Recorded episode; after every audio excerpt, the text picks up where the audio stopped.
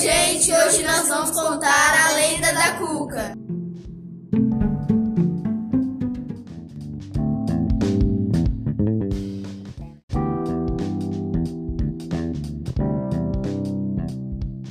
Onde se passa a história?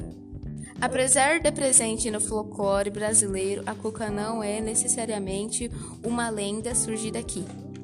Quem são os personagens dela? Emília Visconde de Sabugosa, Dona Benta, Tia Anastácia, Pedrinho e Narizinho.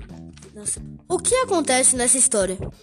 A Cuca é um fantasma ou um dragão comedor de crianças desobedientes que fica à espreita dos telhados das casas e as rapita depois de fazerem alguma malcriação. Que sentimentos e aspectos aparecem nela? Segundo a lenda, a maioria das vezes, quando a Cuca aparece, é sensação de medo.